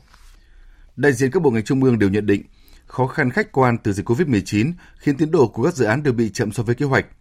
Nhìn chung đến cuối năm nay, không thể hoàn thành mục tiêu giải ngân từ 95 đến 100% vốn đầu tư công từ nguồn vay nước ngoài của chính phủ. Đặc biệt, ảnh hưởng từ dịch COVID-19 khiến cho năm nay, số dự án được các bộ ngành đề nghị trả lại là lớn nhất từ trước đến nay. Đơn cử như đơn vị luôn trong nhóm có tỷ lệ giải ngân tốt nhất là Bộ Giao thông Vận tải. Năm nay có 15 dự án từ nguồn vay ODA, thì nay cũng đề nghị được trả lại 3 dự án với tổng số vốn giảm trừ gần 590 tỷ đồng. Ngoài ra, giá nguyên vật liệu đầu vào tăng cao gây khó khăn cho việc triển khai dự án. Như dự án của Bộ Nông nghiệp và Phát triển Nông thôn bị đội giá thép xây dựng lên cả trăm tỷ đồng, mất nhiều thời gian đàm phán với tài trợ quốc tế. Nhưng theo Bộ Tài chính, bên cạnh những khó khăn khách quan chưa thể giải quyết ngay, các bộ ngành cần nỗ lực quyết tâm tháo gỡ nhanh những vướng mắc chậm trễ do nguyên nhân chủ quan. Ông Trương Hồng Long, Cục trưởng Cục Quản lý nợ và Tài chính đối ngoại thuộc Bộ Tài chính nêu vấn đề. Trong quá trình làm chúng tôi vẫn thấy là có những dự án còn chậm tiến độ, chậm ký kết hợp đồng, chậm chọn nhà thầu, chậm thanh toán chậm này chậm kia. À, mặc dù cái chậm thanh toán đó thì cũng không nhiều. Một số các cái dự án đã kiểm soát chi nhưng mà chưa thanh toán. Ở đây thì trong con số báo cáo chúng tôi là nó cỡ khoảng 2%. Đã có kiểm soát chi theo số của kho bạc nhưng mà chưa mang đến hồ sơ thanh toán. Thì những cái vấn đề gì thuộc về chủ quan thì các bộ các ngành là cố gắng là đôn đốc các chủ dự án để tháo gỡ để giải quyết cho nhanh. Trang mạng của công ty quản lý tài sản AXA có trụ sở ở Singapore mới đây đã đăng bài viết đánh giá Việt Nam được xếp hạng cao về hậu quả kinh tế trong khu vực Đông Nam Á, đồng thời dự báo triển vọng mở rộng vị thế của Việt Nam trong hệ sinh thái sản xuất toàn cầu và khu vực. Theo bài viết, Việt Nam rất thành công trong việc thu hút vốn đầu tư trực tiếp nước ngoài FDI nhờ các chính sách ưu đãi của chính phủ. Đến năm 2020, Việt Nam có 369 khu công nghiệp, tăng 180% so với năm 2005 Việt Nam đã thăng hạng trong xếp hạng chỉ số thuận lợi kinh doanh của Ngân hàng Thế giới tăng 23 bậc, lên tới hạng 70 so với 10 năm trước. Dòng vốn FDI của Việt Nam cũng tăng nhanh nhất khu vực. Dựa trên các điểm đánh giá năng lực cạnh tranh, dựa trên mức độ thuận lợi kinh doanh, chất lượng hậu cần, chi phí tiền lương, tăng trưởng tổng sản phẩm quốc nội GDP cũng như những thay đổi trong tỷ trọng xuất khẩu và FDI. Việt Nam được đánh giá là nước có khả năng cạnh tranh cao nhất trong khu vực. Điều này giúp gia tăng thị phần xuất khẩu ấn tượng trong những năm gần đây. Bài viết dự báo trong ngắn hạn, tác động tiêu cực của đại dịch COVID-19 sẽ còn kéo dài, ảnh hưởng lớn đến lĩnh vực sản xuất và xuất khẩu của Việt Nam, kìm hãm tốc độ chi tiêu vốn của doanh nghiệp và cản trở việc dịch chuyển chuỗi cung ứng toàn cầu. Về lâu dài, các doanh nghiệp Việt Nam và các doanh nghiệp nước ngoài sẽ tiếp tục thiết lập các chuỗi cung ứng toàn cầu hiệu quả.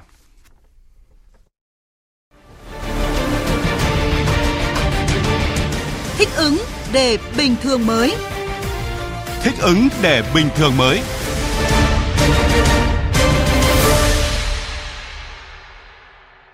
Thưa quý vị và các bạn, Chính phủ vừa ban hành nghị quyết số 122 về mua vaccine phòng COVID-19 do AstraZeneca sản xuất của chính phủ Hungary. Tại nghị quyết này, chính phủ đồng ý cho phép áp dụng hình thức lựa chọn nhà thầu trong trường hợp đặc biệt quy định tại Điều 26 Luật đấu thầu trong việc mua 400.000 liều vaccine phòng COVID-19 do AstraZeneca, AstraZeneca sản xuất của chính phủ Hungary.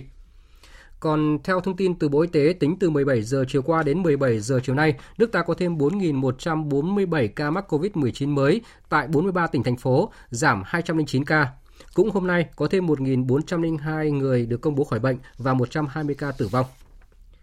Do kiểm soát tốt dịch bệnh, Ủy ban dân quận 7 vừa có văn bản đề nghị Ủy ban dân thành phố Hồ Chí Minh cho phép tổ chức thí điểm hoạt động dịch vụ ăn uống tại chỗ từ ngày 10 tháng 10.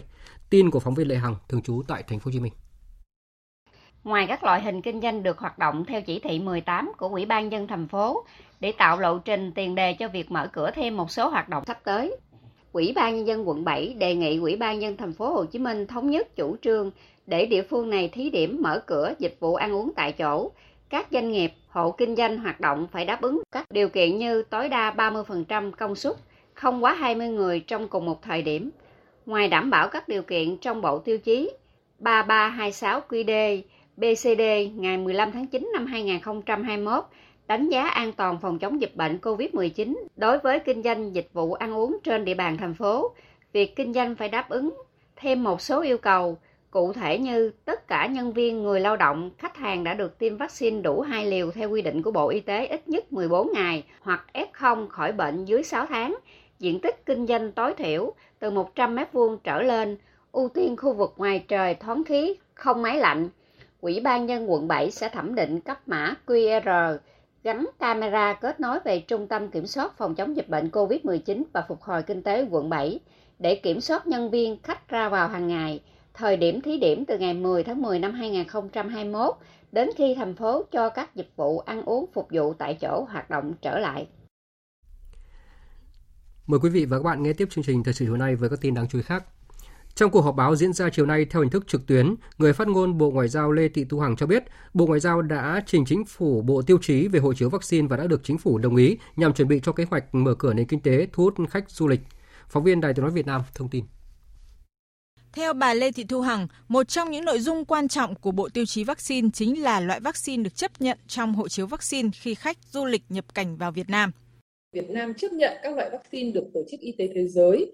uh, Trung tâm Kiểm soát Dịch bệnh Hoa Kỳ hoặc Cơ quan Quản lý Dược phẩm châu Âu hoặc Bộ Y tế Việt Nam cấp phép sử dụng trong trường hợp khẩn cấp. Bên cạnh đó, Bộ Văn hóa, Thể thao và Du lịch Việt Nam thì cũng đang phối hợp với các cơ quan liên quan nghiên cứu, xây dựng kế hoạch thí điểm đón khách du lịch đã được tiêm chủng tới Việt Nam. Trước mắt là sớm triển khai thí điểm ở Phú Quốc trong thời gian tới. Trả lời câu hỏi của phóng viên về tiến độ thực hiện hộ chiếu vaccine, người phát ngôn Lê Thị Thu Hằng cho biết. Vừa qua ấy, thì Bộ Ngoại giao cũng đã tiếp nhận một số đề nghị của một số đối tác liên quan đến việc công nhận ờ, chứng nhận ờ, vaccine hay còn gọi là hộ chiếu vaccine của nhau.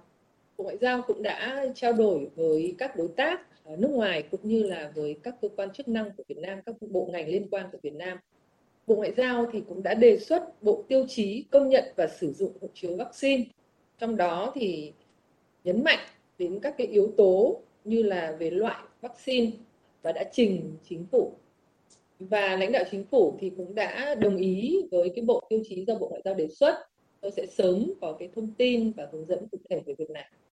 Bà Lê Thị Thu Hằng cũng khẳng định trong bối cảnh đại dịch COVID-19 vẫn phức tạp và có thể kéo dài, Việt Nam đã chuyển từ chính sách không COVID-19 sang kế hoạch thích ứng an toàn, linh hoạt, kiểm soát có hiệu quả dịch COVID-19, có nghĩa là vừa phòng chống dịch hiệu quả, vừa phát triển kinh tế xã hội. Việt Nam xác định thuốc điều trị và vaccine là giải pháp quyết định và là phương án khả thi để có thể mở cửa nền kinh tế, đặc biệt là với khách du lịch. Chính vì vậy, Việt Nam tiếp tục thúc đẩy kế hoạch ngoại giao vaccine, tìm kiếm và phát triển vaccine trong nước để đạt mục tiêu chung là đẩy lùi COVID-19, đưa cuộc sống trở lại bình thường.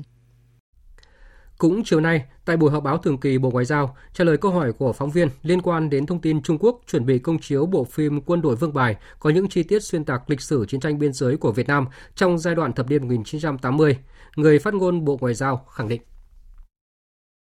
Ờ, các cơ quan chức năng của Việt Nam đã chú ý đến ờ, thông tin này. Và chủ trương nhất quán của Việt Nam đối với các vấn đề lịch sử là gác lại quá khứ, hướng tới tương lai, nhìn nhận lịch sử một cách đúng đắn và khách quan có các việc làm thiết thực để tăng cường sự hiểu biết, hữu nghị giữa người dân, đóng góp cho quan hệ hữu nghị, hợp tác và phát triển giữa các quốc gia trên thế giới. Chúng tôi cũng đề nghị phía Trung Quốc cùng thực hiện nghiêm nhận thức chung của lãnh đạo cấp cao hai nước về việc tăng cường tuyên truyền hữu nghị khách quan, củng cố cơ sở xã hội thuận lợi cho phát triển quan hệ hai nước. Tiếp theo là những thông tin về áp thấp nhiệt đới. Theo thông tin mới nhất mà chúng tôi cập nhật từ Trung tâm Dự báo Khí tượng Thủy văn Quốc gia, thì ờ, áp thấp nhiệt đới trong 24 giờ tới có thể sẽ mạnh lên thành bão. Và tại cuộc họp Văn phòng Thường trực Ban Chỉ đạo Quốc gia về phòng chống thiên tai về ứng phó với áp thấp nhiệt đới diễn ra vào sáng nay tại Hà Nội, ông Trần Quang Hoài, Phó trưởng Ban Ban Chỉ đạo Quốc gia về phòng chống thiên tai nêu rõ, các địa phương cần lên kế hoạch chi tiết cho việc sơ tán dân, vừa đảm bảo an toàn phòng chống thiên tai, vừa phòng dịch COVID-19, tuyệt đối không để người dân nào thiếu đói. Đến nay, các tỉnh, thành phố gồm Đà Nẵng, Quảng Nam, Thừa Thiên Huế, Quảng Trị đã thực hiện lệnh cấm biển đối với tàu thuyền. Nhấn mạnh tại cuộc họp, ông Trần Quang Hoài, Phó trưởng ban Ban chỉ đạo quốc gia về phòng chống thiên tai cho rằng, trong phương án sơ tán dân, các địa phương cần chú trọng sơ tán tại chỗ. Đợt mưa lũ này có thể xảy ra chia cắt do ngập úng, vì vậy phải đảm bảo lương thực thực phẩm, nước uống cho người dân. Do đó, các địa phương cần giả soát ở các huyện xã có khả năng xảy ra tình trạng chia cắt, bố trí đầy đủ nhu yếu phẩm, lương thực, thực phẩm, nước uống, tránh tình trạng sau khi xảy ra thiên tai, người dân rơi vào tình trạng thiếu lương thực. Hiện nay các địa phương đều đã nắm bắt được tinh thần và cũng đã thông tin tới người dân cũng như là tổ chức các lực lượng xung kích ở cơ sở đi ra soát tất cả những khu vực này rồi lên phương án cho việc sơ tán đảm bảo an toàn chống sạt lở đất và lũ quét và còn phải đảm bảo an toàn cái dịch covid nhất là các địa phương đó là ở các khu vực này thì phải đảm bảo về lương thực thực phẩm, nhu yếu phẩm thiết yếu cũng như thuốc chữa bệnh và ờ, đảm bảo an toàn khi mà lũ bão nó bị chia cắt chảy này. Cũng tại cuộc họp, các đại biểu lưu ý sẵn sàng phương án đảm bảo an toàn giao thông cũng như hệ thống lưới điện khi có ngập lụt, sẵn sàng triển khai các hệ thống tiêu úng trước khi nguy cơ ngập lụt, đồng thời bảo vệ vị trí trọng điểm sung yếu của hệ thống đê sông. Đối với việc xả lũ của các hồ chứa thủy điện, các địa phương cần bố trí lực lượng thường trực và đề nghị các chủ hồ chứa thực hiện theo đúng quy trình, thông tin cho hạ du kịp thời để người dân chủ động phòng tránh. Chiều nay tại tỉnh Quảng Trị tiếp tục có mưa to, lũ trên các sông ở các huyện miền núi Đắk Krông và Hướng Hóa tiếp tục dâng cao, gây ngập và chia cắt các xã vùng cao. Huyện Đắk Krông đã sơ tán 200 hộ dân ra khỏi vùng ngập lũ. Tin của phóng viên Đình Thiệu thường trú tại miền Trung.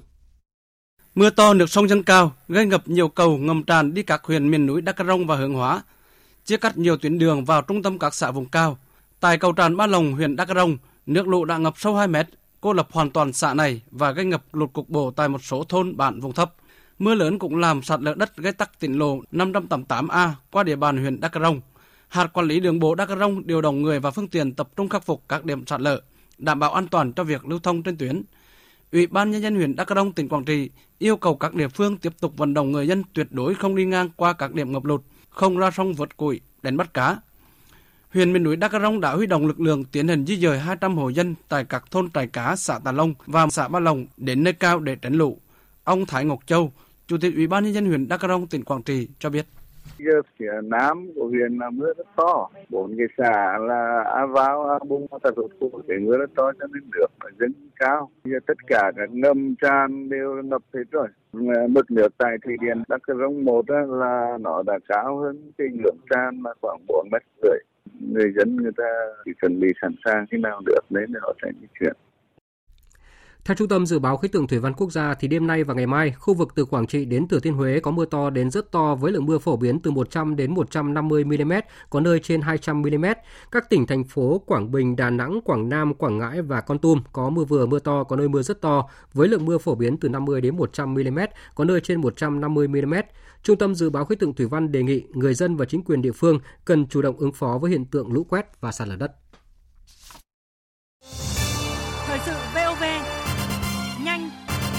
Cậy, hấp dẫn. Chương trình thời sự chiều nay tiếp tục với phần tin thế giới. Cố vấn an ninh quốc gia của Mỹ Jake Sullivan và chủ nhiệm văn phòng Ủy ban đối ngoại Trung ương Đảng Cộng sản Trung Quốc Dương Khiết Trì đã có cuộc hội đàm tại Thụy Sĩ. Động thái được cho là nhằm cải thiện liên lạc song phương khi mà hai nước còn bất đồng nhiều vấn đề. Phóng viên Đài tiếng nói Việt Nam thường trú tại Bắc Kinh đưa tin. Hai bên nhất trí hành động để thực hiện tinh thần lời kêu gọi giữa hai nguyên thủ Trung Quốc và Mỹ vào ngày 10 tháng 9, quản lý đúng đắn sự khác biệt, tránh xung đột và đối đầu, hợp tác cùng có lợi và nỗ lực thúc đẩy mối quan hệ Trung Mỹ trở lại đúng hướng và phát triển lành mạnh, ổn định, nhất trí duy trì đối thoại và liên lạc thường xuyên về các vấn đề quan trọng. Ủy viên Bộ Chính trị, chủ nhiệm văn phòng Ủy ban Công tác Đối ngoại Trung ương Trung Quốc cho rằng, việc Trung Quốc và Mỹ xử lý tốt mối quan hệ song phương sẽ ảnh hưởng đến lợi ích căn bản của hai nước và hai dân tộc, cũng như tương lai và vận mệnh của thế giới. Hợp tác giữa Trung Quốc và Mỹ sẽ mang lại lợi ích và sự đối đầu sẽ gây thiệt hại nghiêm trọng cho cả hai quốc gia và thế giới. Lần đầu tiên trong lịch sử, nước Mỹ đứng trước nguy cơ vỡ nợ. Cảnh báo này được đưa ra khi đến nay Đảng Dân Chủ và Cộng Hòa vẫn bất đồng trong việc tìm tiếng nói chung về vấn đề nâng trần nợ công. Trong ngày hôm nay, Tổng thống Mỹ Joe Biden đã gặp một số nhà lãnh đạo doanh nghiệp hàng đầu của Mỹ để tìm cách tháo gỡ. Trước tình hình giá khí đốt liên tục cán mốc kỷ lục mới, nhóm 5 quốc gia EU bao gồm Cộng hòa Séc, Romania và Hy Lạp, Tây Ban Nha đã đề nghị điều tra nguyên nhân khiến mức giá khí đốt ở châu Âu tăng kỷ lục. Phóng viên Hải Đăng theo dõi khu vực Trung Đông Âu đưa tin. Năm quốc gia này đã kêu gọi đưa ra các quy tắc buôn bán khí đốt chung để giảm giá khí đốt tăng mạnh, đồng thời kêu gọi sự phối hợp chặt chẽ giữa các quốc gia trong việc mua khí đốt. Ngoài ra, báo cáo còn đề xuất phương án cải cách thị trường bán buôn điện của EU nhằm thiết lập mối liên hệ phù hợp hơn giữa giá cho người tiêu dùng và chi phí sản xuất điện bình quân. Trước đó, giá khí đốt tại châu Âu trong phiên giao dịch ngày 5 tháng 10 cũng đã lập kỷ lục khi mở cửa giao dịch. Mức giá khí đốt đã vượt quá 1.200 đô la trên 1.000 mét khối và tăng 250 đô la vào buổi tối cùng ngày tới mốc 1.455 trên 1.000 mét khối. Ngày 6 tháng 10, giá khí đốt tự nhiên ở châu Âu cũng tăng đột biến lên mốc kỷ lục mới là 1.600 đô la Mỹ trên 1.000 mét khối trong phiên đầu giờ. Hôm qua, Ban điều hành Quỹ tiền tệ quốc tế thông báo đã có cuộc gặp với Tổng Giám đốc Georgieva như một phần của quá trình xem xét cuộc điều tra thao túng dữ liệu. Tháng trước, công ty luật Wilhelm Halle đã công bố kết quả cuộc điều tra trong đó cho thấy trong thời gian làm giám đốc điều hành Ngân hàng Thế giới, bà Georgieva được cho là một trong số các quan chức hàng đầu gây sức ép chỉnh sửa dữ liệu để nâng thứ hạng của Trung Quốc trong báo cáo môi trường kinh doanh Doing Business năm 2018. Thưa quý vị và các bạn, vào lúc 18 giờ hôm nay theo giờ Việt Nam, Viện Hàn Lâm Thụy Điển đã xướng tên tiểu thuyết gia Abdul Razak Guna là chủ nhân giải thưởng Nobel văn học năm nay vì sự thâm nhập kiên định và nhân ái của ông đối với những tác động của chủ nghĩa thực dân và số phận của những người tị nạn trong hố sâu ngăn cách giữa các nền văn hóa và lục địa. Đây là giải Nobel thứ tư được công bố trong mùa giải Nobel năm nay. Guna sinh năm 1948 và lớn lên trên đảo Zambia, Tanzania ở Ấn Độ Dương – nhưng đến Anh tị nạn vào cuối những năm 1960, ông đã xuất bản 10 cuốn tiểu thuyết và một số truyện ngắn, chủ đề về người tị nạn xuyên suốt các tác phẩm của ông. Cuốn tiểu thuyết thứ tư Paradise của nhà văn Abdul Zarak Guna là bước đột phá của ông bắt nguồn từ một chuyến đi nghiên cứu đến Đông Phi vào khoảng những năm 1990. Đó là một câu chuyện về tuổi mới lớn và một câu chuyện tình buồn. Trong đó những thế giới và hệ thống niềm tin xung đột với nhau. Tiểu thuyết của ông thoát ra khỏi những mô tả dập khuôn và mở ra cái nhìn về một Đông Phi đa dạng về văn hóa, còn xa lạ với nhiều người ở các nơi trên thế giới. Phát biểu tại lễ trao giải, Viện Hàn Lâm Thụy Điển đánh giá. Trong vũ trụ văn học của Guna, mọi thứ đều thay đổi, ký ức, tên tuổi, danh tính. Sự khám phá không ngừng được thúc đẩy bởi niềm đam mê trí tuệ hiện diện trong tất cả các cuốn sách của ông.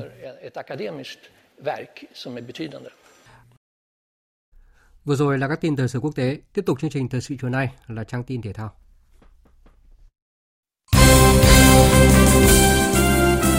Huấn luyện viên Park Hang-seo đã điền tên 23 cầu thủ vào danh sách tham dự trận đấu giữa đội tuyển Việt Nam và Trung Quốc. Những cầu thủ bị loại là Nguyễn Văn Hoàng, Trần Đình Trọng, Lê Văn Xuân và Hà Đức Trinh. Ở cuộc đối đầu với Trung Quốc, đội tuyển Việt Nam chào đón sự trở lại của Đỗ Duy Mạnh, người phải nghỉ thi đấu ở trận gặp Australia do án treo giò. Bên cạnh đó, Nguyễn Thành Trung và Bùi Tiến Dũng đã bình phục chấn thương. Công Phượng góp mặt sau khi bỏ lỡ hai trận đấu đầu tiên ở vòng loại thứ ba World Cup khu vực châu Á vì lý do gia đình. Tuy nhiên, đội tuyển Việt Nam cũng chịu tổn thất đáng kể khi Nguyễn Trọng Hoàng gặp chấn thương. Kết thúc hai trận đấu đầu tiên tại vòng loại thứ ba World Cup 2022 khu vực châu Á, đội tuyển Trung Quốc và đội tuyển Việt Nam đều chưa có được điểm số nào. Cuộc đối đầu ở lượt đấu thứ ba giữa hai đội được hứa hẹn là sự kịch tính, hấp dẫn khi cả hai đều đặt ra mục tiêu chiến thắng. Huấn luyện viên trưởng đội tuyển Trung Quốc Li Tie thừa nhận đội tuyển Việt Nam đã tiến bộ rất nhanh trong 4 năm qua và cũng khá bất ngờ khi nhà cầm quân sinh năm 1977 nói rằng cuộc đọ sức với những ngôi sao vàng là trận chiến sinh tử. Bất kỳ trận đấu nào đối với đội tuyển Trung Quốc cũng là trận quyết định sinh tử. Đối với chúng tôi, trận đấu với tuyển Việt Nam hay là đội tuyển Nhật Bản cũng vậy. Chúng tôi phải nỗ lực để giành chiến thắng. Chúng tôi sẽ trân trọng từng trận đấu ở vòng loại thứ ba. Tôi tin rằng các cầu thủ của chúng tôi cũng sẽ nghĩ như vậy. Chúng tôi sẽ tôn trọng các đối thủ và trận đấu nào cũng vậy. Quang Hải và đồng đội chơi tốt trước Ả Rập Xê Út và Australia thể hiện được sức mạnh vốn có ở thời điểm hiện tại. Nếu may mắn, tuyển Việt Nam có thể giành điểm trước đội bóng xứ trượt túi. Lối chơi mạch lạc, tinh thần thi đấu nỗ lực và đoàn kết là những điểm mạnh được đoàn quân huấn luyện viên Park Hang-seo thể hiện. Trong khi đó, Trung Quốc cho thấy sự rời rạc loay hoay trong việc tìm kiếm miếng đánh hiệu quả. Đáng chú ý, hàng công với nhiều ngoại binh nhập tịch của họ không cho thấy sự nguy hiểm cần thiết khi thiếu đi sự gắn kết với phần còn lại. Nhà báo Trương Anh Ngọc đánh giá. Từ khi mà chúng ta bắt đầu vòng loại thứ ba cho đến giờ chúng ta đã bao giờ có được đội hình mạnh mẽ nhất đâu và cái quỹ quân của chúng ta tương đối nhiều. Khi anh này bị chấn thương, anh kia không đá được là ngay lập tức có anh khác, anh thay thế. Chúng ta cũng đạt được một cái mục tiêu, đấy là chúng ta làm mới đội hình. Rất là may mắn vì trong những năm qua là cầu thủ trẻ của chúng ta là tương đối nhiều. Và nói luôn đến Trung Quốc là Trung Quốc quỹ quân không bằng chúng ta. Nhìn cái việc mà họ nhập tịch 4 năm anh, và không anh nào thi đấu ra hồn cả, thì nó đã khẳng định điều đó rồi. Và đội tuyển Trung Quốc trong những năm qua là không sản sinh ra một cầu thủ trẻ nào nữa. Cầu thủ hay nhất mà chúng ta được biết, mà được nghe tên là anh Vu Lây cũng đang chơi rất tệ ở Espanyol cũng ngồi dự bị liên tục luôn. Tôi tin rằng là dù không có Trọng Hoàng, còn vắng thêm những anh như anh Minh Vương, như anh Văn Hậu nữa, thì lực lượng của chúng ta vẫn hùng hậu hơn. Về tinh thần, tôi nghĩ chúng ta đang hơn họ. Không chỉ những chuyên gia trong nước đánh giá cao khả năng chiến thắng của thầy trò huấn viên Park Hang-seo, ngay cả hậu vệ Alvaro Silva của Philippines cũng cho rằng các chiến binh sao vàng đủ sức tạo nên bất ngờ. Trung Quốc có vài cầu thủ nhập tịch, nhưng tôi nghĩ Việt Nam vẫn có thể giành chiến thắng. Cơ hội là 50-50. Việt Nam có hàng thủ rất mạnh và nhiều cầu thủ chất lượng trên hàng công. Tôi nghĩ rằng cơ hội giành chiến thắng của Việt Nam là nhiều hơn, và tôi cũng mong đội tuyển Việt Nam giành chiến thắng. Cuộc so tài giữa đội tuyển Việt Nam và đội tuyển Trung Quốc sẽ diễn ra vào 0 giờ ngày 8 tháng 10 và được Đài Tiếng nói Việt Nam tường thuật trực tiếp. Mời quý vị và các bạn đón nghe. Trước khi nghe dự báo thời tiết đêm nay và ngày mai, mời quý vị và các bạn nghe tin áp thấp nhiệt đới trên biển Đông. Hồi 13 giờ ngày 7 tháng 10, vị trí tâm áp thấp nhiệt đới ở vào khoảng 16,9 độ Vĩ Bắc, 111,2 độ Kinh Đông, ngay trên vùng biển phía Tây Bắc quần đảo Hoàng Sa. Sức gió mạnh nhất vùng gần tâm áp thấp nhiệt đới mạnh cấp 7, tức là từ 50 đến 60 km một giờ, giật cấp 9. Bán kính gió mạnh cấp 6, giật cấp 8 khoảng 100 km tính từ tâm áp thấp nhiệt đới. Dự báo trong 24 giờ tới, áp thấp nhiệt đới di chuyển chủ yếu theo hướng Tây Bắc, mỗi giờ đi được từ 5 đến 10 km và có khả năng mạnh lên thành bão. Đến 13 giờ ngày 8 tháng 10, vị trí tâm bão ở vào khoảng 17,8 độ Vĩ Bắc, 109,8 độ Kinh Đông, ngay vùng biển phía nam đảo Hải Nam Trung Quốc. Sức gió mạnh nhất vùng gần tâm bão mạnh cấp 8, tức là từ 60 đến 75 km một giờ, giật cấp 10. Vùng nguy hiểm trên Biển Đông trong 24 giờ tới, tức là vùng có gió mạnh cấp 6 trở lên, giật từ cấp 8 trở lên, từ vĩ tuyến 15,5 đến 19,5 độ Vĩ Bắc, từ kinh tuyến 108 đến 113 độ Kinh Đông. Toàn bộ tàu thuyền hoạt động trong vùng nguy hiểm đều có nguy cơ cao chịu tác động của gió mạnh và sóng lớn. Quý vị và các bạn vừa nghe tin áp thấp nhiệt đới trên Biển Đông, tiếp theo là dự báo thời tiết đêm nay và ngày mai. Phía Tây Bắc Bộ, phía Đông Bắc Bộ có mưa rào và rông vài nơi, gió nhẹ, nhiệt độ từ 23 đến 35 độ. Khu vực từ Thanh Hóa đến Thừa Thiên Huế, phía Bắc có mưa rào và rông vài nơi, phía Nam có mưa to, rất to và rải rác có rông, nhiệt độ từ 23 đến 32 độ. Khu vực từ Đà Nẵng đến Bình Thuận, phía Bắc đêm có mưa to đến rất to và rông, nhiệt độ từ 23 đến 33 độ. Khu vực Tây Nguyên và Nam Bộ, phía Bắc có mưa vừa, mưa to, có nơi mưa rất to, nhiệt độ từ 20 cho đến 32 độ. Khu vực Hà Nội đêm không mưa, ngày nắng, gió nhẹ, nhiệt độ từ 25 đến 35 độ. Dự báo thời tiết biển, Vùng biển Bắc Vịnh Bắc Bộ có mưa rào và rải rác có rông ở phía Nam. Gió Đông Bắc cấp 4, cấp 5, giật cấp 6. Vùng biển Nam Vịnh Bắc Bộ, vùng biển từ Quảng Trị đến Quảng Ngãi, vùng biển từ Bình Định đến Ninh Thuận, vùng biển từ Bình Thuận đến Cà Mau có mưa rào và rông rải rác. Gió Đông Bắc cấp 5 có lúc cấp 6, giật cấp 7. Vùng biển từ Cà Mau đến Kiên Giang, khu vực Vịnh Thái Lan có mưa rào và rải rác có rông. Gió Tây đến Tây Nam cấp 4, cấp 5. Khu vực Bắc Biển Đông có mưa rào và rông. Gió Đông Bắc cấp 6, có lúc cấp 7, giật cấp 9. Vùng gần tâm áp thấp nhiệt đới đi qua, gió mạnh cấp 6, cấp 7, sau tăng lên cấp 8, giật cấp 9. Khu vực giữa Biển Đông có mưa rào và rông, gió Tây đến Tây Nam cấp 5 có lúc cấp 6. Riêng phía Tây Bắc gió mạnh cấp 6, cấp 7, giật cấp 9. Khu vực Nam Biển Đông có mưa rào và rông rải rác, gió Tây Nam cấp 4, cấp 5, có lúc cấp 6, giật cấp 7. Khu vực quần đảo Hoàng Sa thuộc thành phố Đà Nẵng có mưa rào và rông, có gió xoáy mạnh cấp 7, giật cấp 9. Khu vực quần đảo Trường Sa thuộc tỉnh Khánh Hòa có mưa rào và rông rải rác, gió Tây Nam cấp 4, cấp 5, giật cấp 6. Thông tin dự báo thời tiết vừa rồi đã kết thúc chương trình thời sự chiều nay của Đài Tiếng nói Việt Nam. Chương trình do các biên tập viên Nguyễn Cường, Nguyễn Hằng và Thu Hằng thực hiện với sự tham gia của phát thanh viên Đoàn Hùng và kỹ thuật viên Hà Hùng, chịu trách nhiệm nội dung Nguyễn Vũ Duy. Cảm ơn quý vị và các bạn đã dành thời gian lắng nghe.